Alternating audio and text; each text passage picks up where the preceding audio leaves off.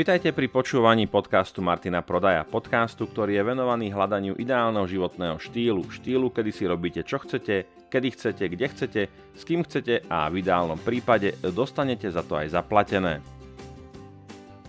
Partnerom tejto časti podcastu je online vzdelávací portál Akadémia osobného rastu.sk. Pokiaľ hľadáte online vzdelávanie v oblasti osobného profesného rastu vo forme videokurzov, e-bookov alebo audiokníh, nájdete ho na stránke akadémiaosobného rastu.sk. Na portáli nájdete viac než 40 videokurzov z oblasti ako je coaching, komunikácia, asertivita, podnikanie na Amazone, podnikanie na internete, manažerské zručnosti, životný štýl, work-life balance, sebariadenie a mnoho ďalšieho. Ak chcete byť informovaní o všetkých mojich novinkách, akciách a zľavách, nezabudnite sa prihlásiť do môjho newsletteru na stránke martinprodaj.sk. Okrem toho tam v sekcii zdarma nájdete niekoľko bonusov, či už vo forme videí, checklistov alebo e-bookov. Takisto môžete sledovať moje aktivity na Facebook stránke, na Instagrame alebo na mojom YouTube kanáli. Taktiež nezabudnite, že tento podcast má aj vlastnú Facebook skupinu a link nájdete v popisku podcastu. Máte radi rozličné reporty, reflexie, v rámci ktorých sa autor pokúša zhrnúť obdobie, ktoré prežil, či už je to týždeň, mesiac alebo rok. V rámci tohoto reportu sa môžete dozvedieť o úspechoch, neúspechoch, nových projektoch, ktoré autor začal, ako sa mu darilo možno po finančnej stránke, zdravotnej, ako sa venoval športu, svojmu telu a tak ďalej. Priznám sa, že rozličné takéto reporty sa na internete objavujú zvlášť teda s blížiacim sa koncom roka. Takisto nájdete aj nejaké reporty ešte v januári. A priznám sa, že pre mňa je to veľmi, veľmi zaujímavé čítanie, pretože je to jedna z možností, ako nahliadnúť do života niekoho iného, či už osobného alebo pracovného a nechať sa inšpirovať. Ale nechcem dneska hovoriť práve o tom nahliadaní cez rameno, chcem hovoriť o opačnej strane mince, chcem hovoriť o tom, v čom je užitočné robiť si reflexiu, robiť si takéto reporty. V čom je to pre človeka, ktorý sa venuje osobnému profesnému rastu užitočné, eventuálne aké to má výhody, nevýhody, ako k tomu pristupovať. Takže poďme sa pozrieť na tému reflexie alebo reportov. Report je vlastne taká konkrétna forma reflexie. Ja si pamätám svoje časy, kedy som bol e, v rámci terapeutického alebo psychoterapeutického výcviku v skupine a denná reflexia bol vlastne každodenný alebo každovečerný rituál, v rámci ktorého sme si prechádzali spoločne celá skupina, ale samozrejme vo svojej mysli každý zvlášť to, čo sa odohralo počas toho dňa a takým tým heslovitým spôsobom sme hádzali do skupiny to, čo nám tá mysel ponúkla ako niečo, pričom je dobré sa pristaviť, čo je dobré pomenovať, čo je dobré dať von zo seba. A prečo vlastne sa to robí, alebo k čomu je vlastne taká reflexia vôbec užitočná? je tam niekoľko takých výhod, ktoré môžete z takého pravidelného reflektovania získať. To reflektovanie je prirodzene možné robiť v rámci rozličných časových období.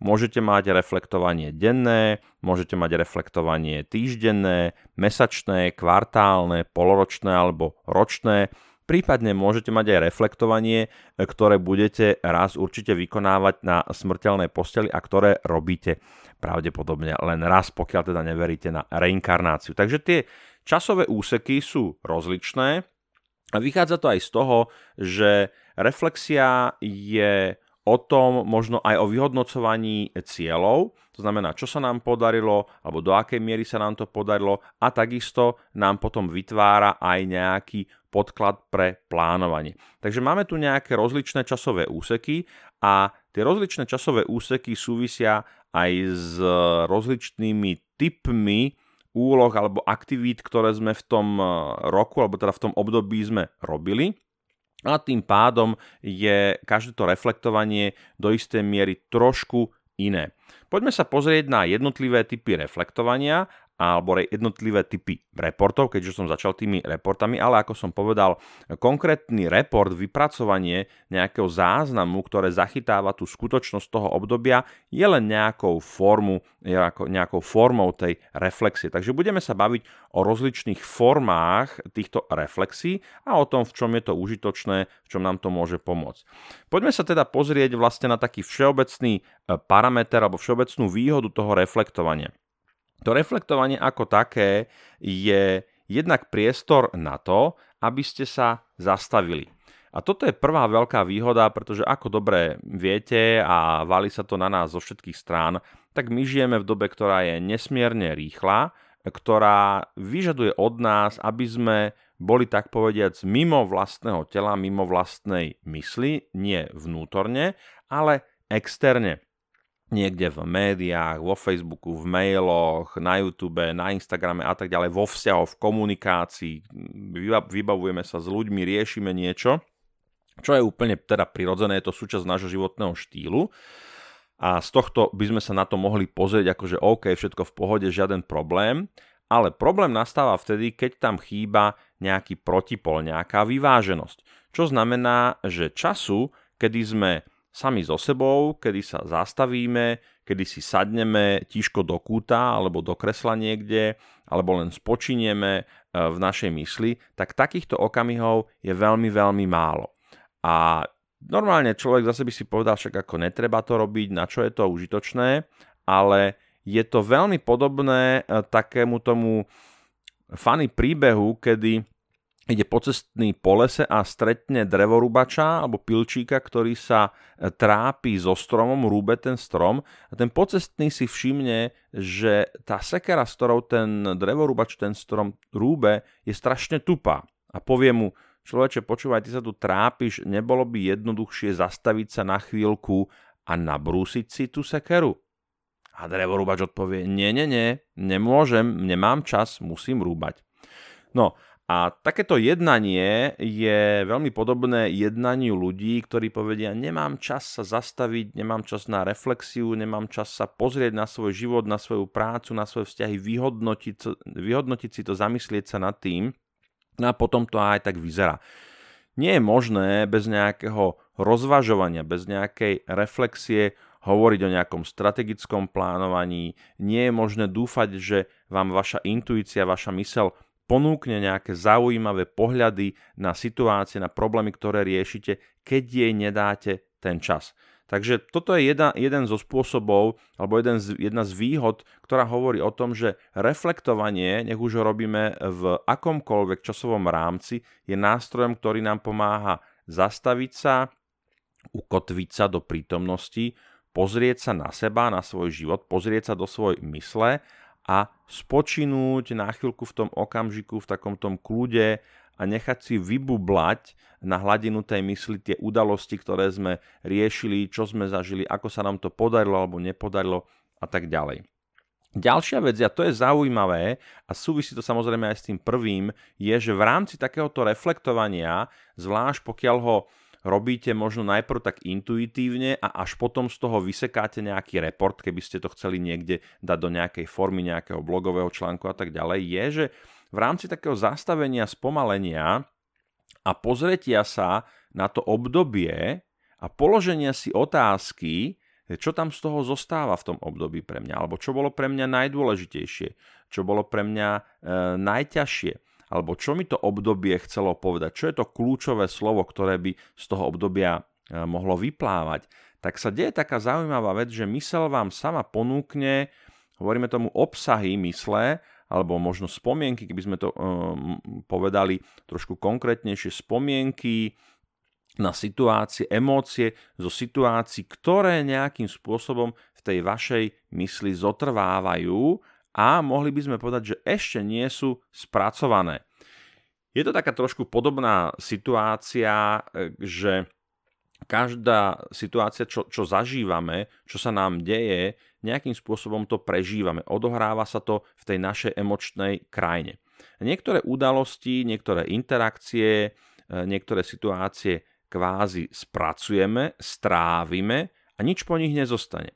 A potom sú tu situácie, ktoré sú pomerne náročnejšie, možno majú hlbší alebo väčší rozsah emócií, viac sa nás dotýkajú a tie si vyžadujú podstatne dlhší čas na strávenie, na spracovanie a integrovanie do mysli.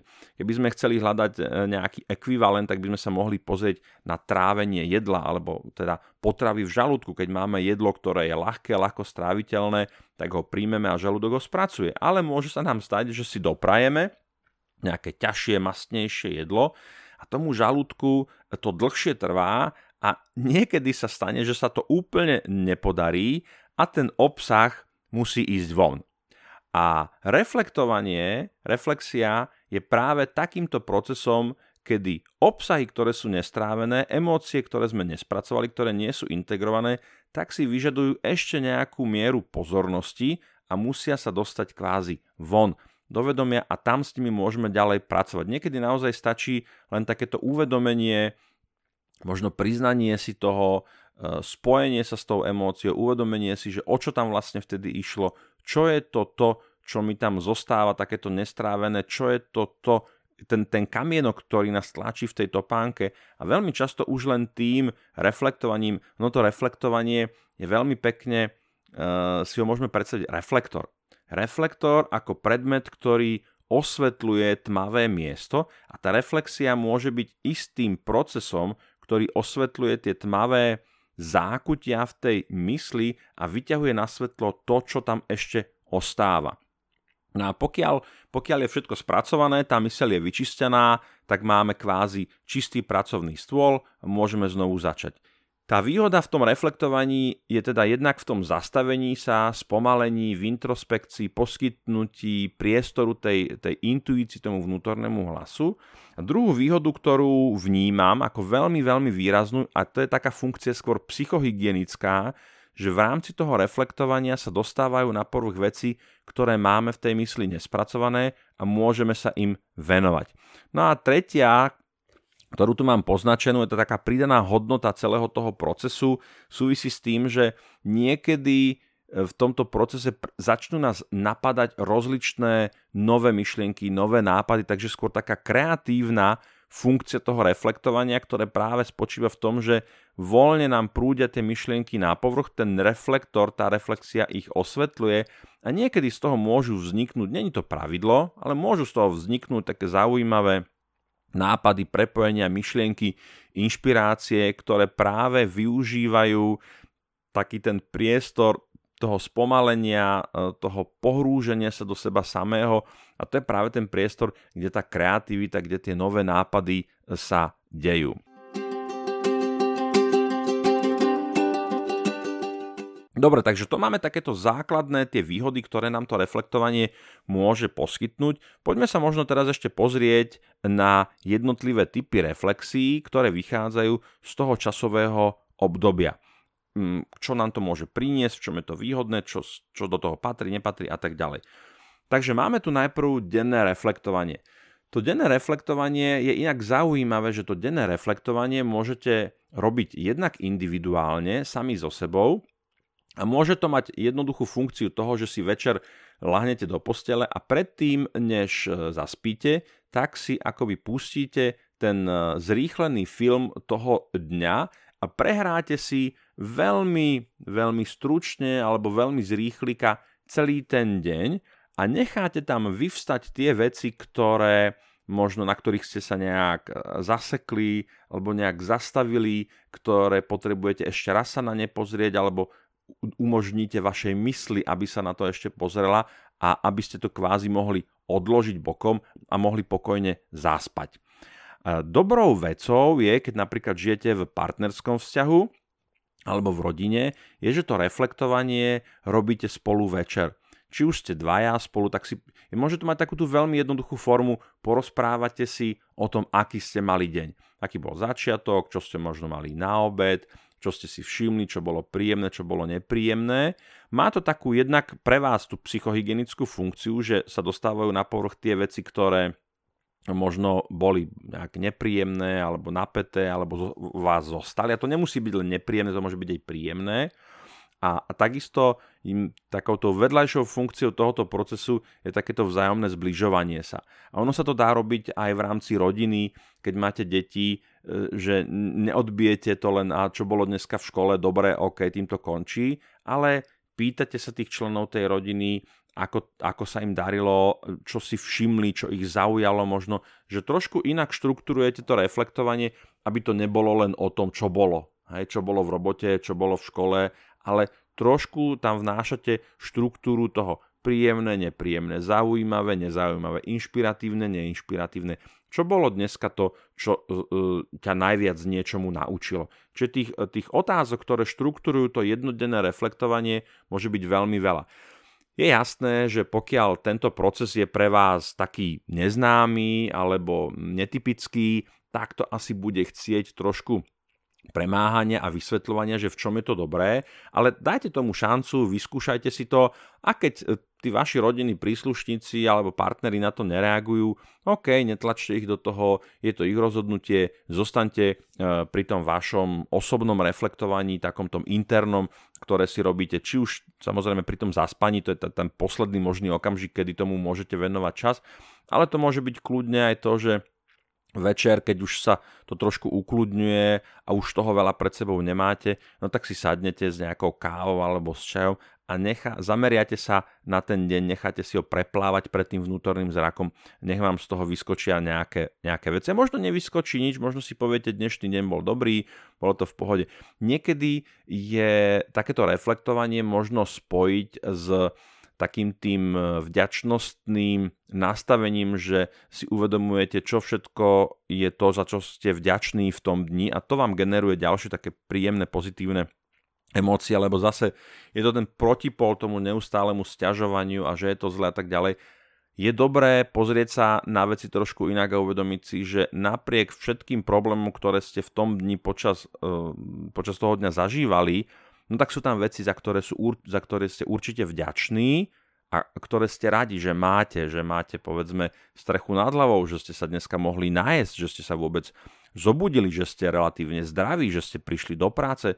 Je tam xxx veci, za ktoré môžete byť vďační. Takže toľko k takému dennému, dennému reflektovaniu. To týždenné reflektovanie zase, keď si to predstavíme ako možno takéto týždenné upratovanie, že, že neupratujete úplne doma každý deň, ale respektíve neupratujete tak, tak celý byt, povedzme upratujete v zmysle toho, že poumývate riad, možno pozbierate nejaké papiere na zemi a tak ďalej, ale tá sobota je vo väčšine domácnosti venovaná takému väčšiemu upratovaniu alebo väčšiemu praniu napríklad. Možno by sme mohli povedať to prirovnať k nejakému takému tomu jarnému upratovaniu alebo upratovaniu pred Vianocami. A to je miesto, kedy si berieme na paškál naozaj také také tie oblasti, ktoré nám zostali neošetrené počas toho týždňa. Takže utieranie prachu, vysávanie a tým ekvivalentom v tom vnútornom svete to môže byť to, že nám tam vyskočia nejaké veci, ktoré potrebujeme riešiť e, v rodine, možno nejaké väčšie témy, väčšie oblasti, e, možno vyhodnocujeme e, celkovú takú tú našu úspešnosť, či už osobnú alebo pracovnú to týždňové reflektovanie zase môže mať formu nejakej vnútornej inventúry, môže mať formu nejakého zápisku niekde v nejakom žurnáli, v nejakom, nejakom zošitku, kde si možno len mm, cez kľúčové slova alebo cez kľúčové pocity zaznamenávate. Zase môže to mať nejakú štruktúru, môže to byť štrukturované a tú štruktúru si môžete vytvoriť sami ako čo bolo príjemné, čo bolo nepríjemné, čo ma inšpirovalo, čo ma nadchlo, čo ma znechutilo, za čo som vďačný. Čiže viete si vytvoriť e, nejakú štruktúru toho reflektovania tak, aby vám to vyhovalo, alebo to naozaj môže byť len také, že sadnem si teraz ku káve a otvorím si ten folder s tým týždňom, hovorím teraz metaforicky v tej hlave, a nechám vyplávať veci, ktoré tam zostávajú z toho týždňa. Pokiaľ dobre robíte reflektovanie to denné a nezostávajú vám tam žiadne obsahy, ktoré sa hlásia o slovo, tak je možné, že ten týždeň naozaj sfúknete za pár sekúnd, lebo nič také sa tam neobjaví. Ale je možné, že sú tam obsahy, ktoré sú naozaj zásadné, ktoré sú dôležité a nedali ste im dostatočne veľa priestoru a v rámci toho týždňového, týždňového reflektovania sa tam môžu v tej mysli objaviť. Takže zase je to o tom, že jednodenné reflektovanie to nespracovalo, nestačilo to, tak tomu dám priestor v rámci toho týždenného reflektovania. Tak a ešte ma napadá ďalšia vec tomu týždennému reflektovaniu, že možno, možno si to uvedomujete, veľmi veľa slovenských rodín, pokiaľ žijú spolu, tak robí týždenné reflektovanie viete kde a viete kedy? Pri nedelnom obede. To nemusí byť úplne zlý nápad, pokiaľ nemáte taký ten štandard, a to sa zase občas stáva v niektorých rodinách, že je takmer isté, že takéto spoločné jedlo sa zvrhne na nejakú hádku alebo nejaký konflikt, tak v takom prípade od toho odrádzam a neodporúčam to. Ale pokiaľ viete kultivovanie, reflektovať. Viete, ono to reflektovanie v tej skupine, a tá rodina už je taká skupina, je o tom, že rozprávam, čo sa mi udialo, čo som zažil, čo ma potešilo, čo ma trápilo, ale v princípe to nie je výzva do diskusie. Reflektované obsahy nie sú o tom, aby sme o tom diskutovali. Môžeme o tom diskutovať potom, reflektovať neskôr, ale nie v rámci reflektovanie. Je to trošku podobné, ako keď robíte brainstorming a viete, že základnou zásadou brainstormingu je, že keď sa brainstormuje, tak sa nič nekritizuje. Rovnako aj pri tom, to môže byť inak aj tímové reflektovanie, ktoré sa môže odohrávať v rámci nejakej pondelkovej porady, kde vo firme urobíte reflektovanie v zmysle, čo sme zažili minulý týždeň. Ale čo chcem teda povedať, e, tie, tie, e, tie formáty alebo tie kontexty, v rámci ktorý, ktorého sa to reflektovanie odohráva, môžu byť veľmi rôznorodé. Ale čo chcem povedať je, že skúste sa naladiť s tými vašimi spolureflektujúcimi, ak to teda robíte, či už dvaja, alebo traja, alebo rodina pri tom obede sa stretne, že je to o tom, že to rozprávate, hovoríte o tom, ale nechcete, ehm, aby na to niekto reagoval. Je to len o tom, že to dáte zo seba von a týmto hasne ten okamžik. V tom okamžiku to skončilo. A ak sa chcete k tomu vrátiť, tak sa môžete, ale urobte nejaký predel, nejakú, nejakú, nejaké oddelenie, aby to spracovanie toho, čo odznelo v tom reflektovaní, nebolo súčasťou toho procesu. U nás to bolo tak, ja si to pamätám, a tam taký, taký metaforický príklad zase, alebo to nie je metaforicky, to sa odohralo, že jedli sme spoločný obed, klasika nedela, kde by sme mohli hovoriť o tom čo sa nám udialo a tak ďalej, bez toho, aby druhí na to reagovali. A keď sa spratalo zo stola a doniesla sa kávička alebo dezert, tak tam nastal nejaký predel a v rámci toho predelu, v rámci tej kávičke, toho zákusku, sme sa mohli vrácať k obsahu, ktorý reflektovali ostatní členovia rodiny a o tom sme sa mohli rozprávať. Takže aj takýto takáto forma predelu môže byť funkčná a môže pomôcť k tomu, aby naozaj ten proces reflexie plynule prebehol a aby vám to nič nenarušilo. Máme takéto denné, týždenné, veľmi podobné to bude aj v rámci nejakého mesačného. Zase máme také tie denné rituály, tie týždenné rituály, to upratovanie, spoločný obed a tak ďalej, na ktoré je celkom prirodzené prilepiť to reflektovanie, lebo sa to žiada. Ono aj samo o sebe tie okamžiky akože vyzývajú v úvodzovkách tých členov k tomu, aby zdieľali nejakú tú skúsenosť, ten zážitok a tak ďalej. Tie mesačné rituály alebo tie mesačné cykly nie sú také, také markantné, také viditeľné, ale povedal by som, že tá forma a ten, ten proces toho reflektovania pri tom mesiaci a pri ďalších iných obdobiach, kratších než rok, to znamená, že kvartál, poloroka, e, bude asi rovnaký. Tamto ale bude vyžadovať možno trošku väčšiu disciplínu a možno nastavenie si nejakého cyklu alebo nejakého časového rámca, ktorý je vám príjemný, ktorý vám dáva zmysel, možno z hľadiska typu životného štýlu, ktorý žijete, lebo keď niekto žije taký veľmi pomalý, možno trošku monotónny e, život a veľa sa toho neudeje za ten mesiac, tak pre neho možno bude mať význam robiť to reflektovanie na nejakej dvojmesačnej, trojmesačnej báze, napríklad pre niekoho naopak, kto žije veľmi dynamický, dramatický život, veľa sa toho deje, no tak ten mesiac je jednoducho veľmi veľa a skôr bude fungovať v tom cykle tých týždenných reflexí. No a nakoniec sa tu dostávame k, teda k tým koncoročným reportom a k záverečnému vyhodnoteniu, k nejakému bilancovaniu a všimnite si, že zase to kopíruje nejaký konsenzus toho, čo robíme na konci nejakého obdobia. A ja si myslím, že práve naviazanie toho, že to reflektovanie, teraz keď o ňom hovoríme sofistikovane, dávame mu štruktúru, nejak to zabalíme, aby to moderne znelo, tak je len nejaká, nejaká nadstavba na rytmy, rituály, cykly, ktoré už máme zažité, ktoré žijeme. Áno, to ročné bilancovanie alebo bilancovanie, ktoré napríklad súvisí s našimi narodeninami. Hej? Že dátum narodenia oslava narodenín je takisto istou formou zastavenia sa, alebo dáva nám priestor na to, aby sme sa zastavili, aby sme bilancovali, aby sme zhodnotili.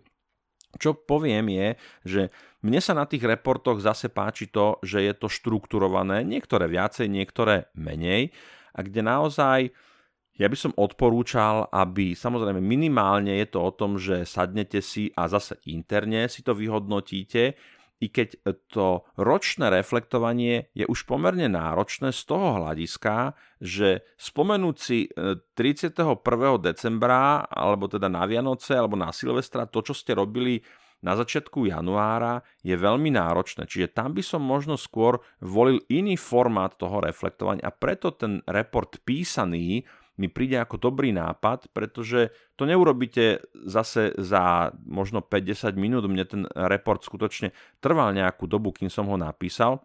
Inak môžete sa pozrieť, moje reporty nájdete na martinprodaj.sk a je to o tom, že sadol som si k tomu a teraz som si preberal tie oblasti. Prácu, čo sa mi podarilo prá- v práci, jednotlivé projekty, ako boli úspešné, neúspešné, v rodine, čomu som sme sa venovali, zdravie, šport, vzdelanie vytvorím si nejakú štruktúru a v rámci tej štruktúry rozmýšľam nad tým, čo sa mi podarilo. Môže to byť, to byť takéto uh, všeobecné ponímanie toho, čo sa mi podarilo, čo sa mi nepodarilo, čo som sa naučil, čo som dokázal, či som si napríklad splnil ciele z minulého roka a aké ciele si nastavujem na ten ďalší.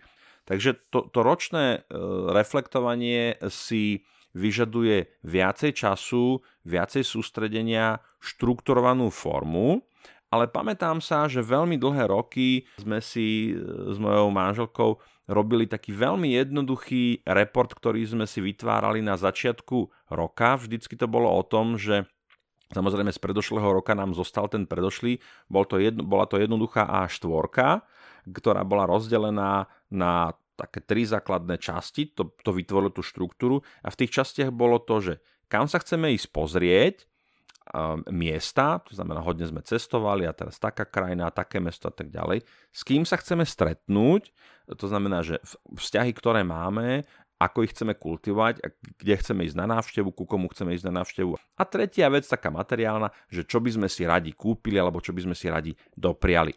A v každom tom stĺpčeku bola nejaká, nejaký plán a tak k tomu plánu sme sa samozrejme o rok vrátili a ten plán sme vyhodnotili a na základe toho vyhodnotenia sme ten plán prehodnotili a niektoré elementy sme preniesli z toho minuloročného do toho novoročného a niektoré sme si dali nové. Takže vidíte, že tých formátov toho reflektovania môže byť veľmi veľa, ale čo je, čo je dôležité je, aby ste nejakú formu reflexie v tom svojom živote používali, pretože je to miesto, je to čas, kedy sa zastavíte, kedy sa zamyslíte nad tým, čo sa vám podarilo a okrem toho teda je tam aj taký ten ďalší pridaný efekt, že keď si uvedomíte, že ste niečo zvládli, dokázali, že sa vám niečo podarilo, tak z toho môžete mať radosť. Je to ďalší zdroj pozitívnych emócií a bola by škoda sa o neho pripraviť. Toľko priatelia k forme alebo k metóde reflektovania, ktorá súvisí s rozličnými reportami koncoročnými záznamami. A pokiaľ máte k tomu nejaké otázky, nejaké pripomienky, možno nejaké nápady, ako vám reflektovanie funguje, akú formu využívate, ako to robíte, či k tomu používate nejaké túly, nejaké aplikácie, nejaké nástroje, tak budem určite veľmi rád, keď mi o tom napíšete, či už do komentárov pod e, týmto podcastom, alebo do našej facebookovej skupiny, ktorá je práve určená pre poslucháčov tohoto podcastu. Link nájdete potom v popisku tohto podcastu. Páčil sa vám tento diel podcastu? Ak áno, budem rád, ak mu necháte nejakú peknú recenziu na iTunes. Určite vám tiež budem vďačný za jeho zdieľanie. Ak chcete byť informovaní o nových častiach, tak si ho pridajte ideálne do svojej podcast aplikácie, napríklad Podcast Addict, alebo si ho stiahnite cez iTunes, takisto ho môžete počúvať cez Spotify alebo Google Podcast. No o tom, že máme vytvorenú Facebook skupinu, o tom som už hovoril, link nájdete v popisku, kde môžeme spolu diskutovať o témach, ktoré tu preberáme. Takisto vám môžete sledovať aj na Instagrame alebo na YouTube. Pokiaľ vás zaujímajú témy osobného a profesného rastu, nezabudnite navštíviť moju stránku martinprodaj.sk, kde nájdete mnoho bezplatných e-bookov, videokurzov a checklistov. Ak vás napadajú témy, ktoré by ste radi počuli v mojom podcaste, tak mi napíšte na info.martinprodaj.sk alebo na moju Facebook page Martin Prodaj Coaching and Consulting. Som rád, že sme spolu strávili nejaký čas a teším sa na opätovné stretnutie v Eteri. Dovtedy sa majte pekne a nech sa vám darí.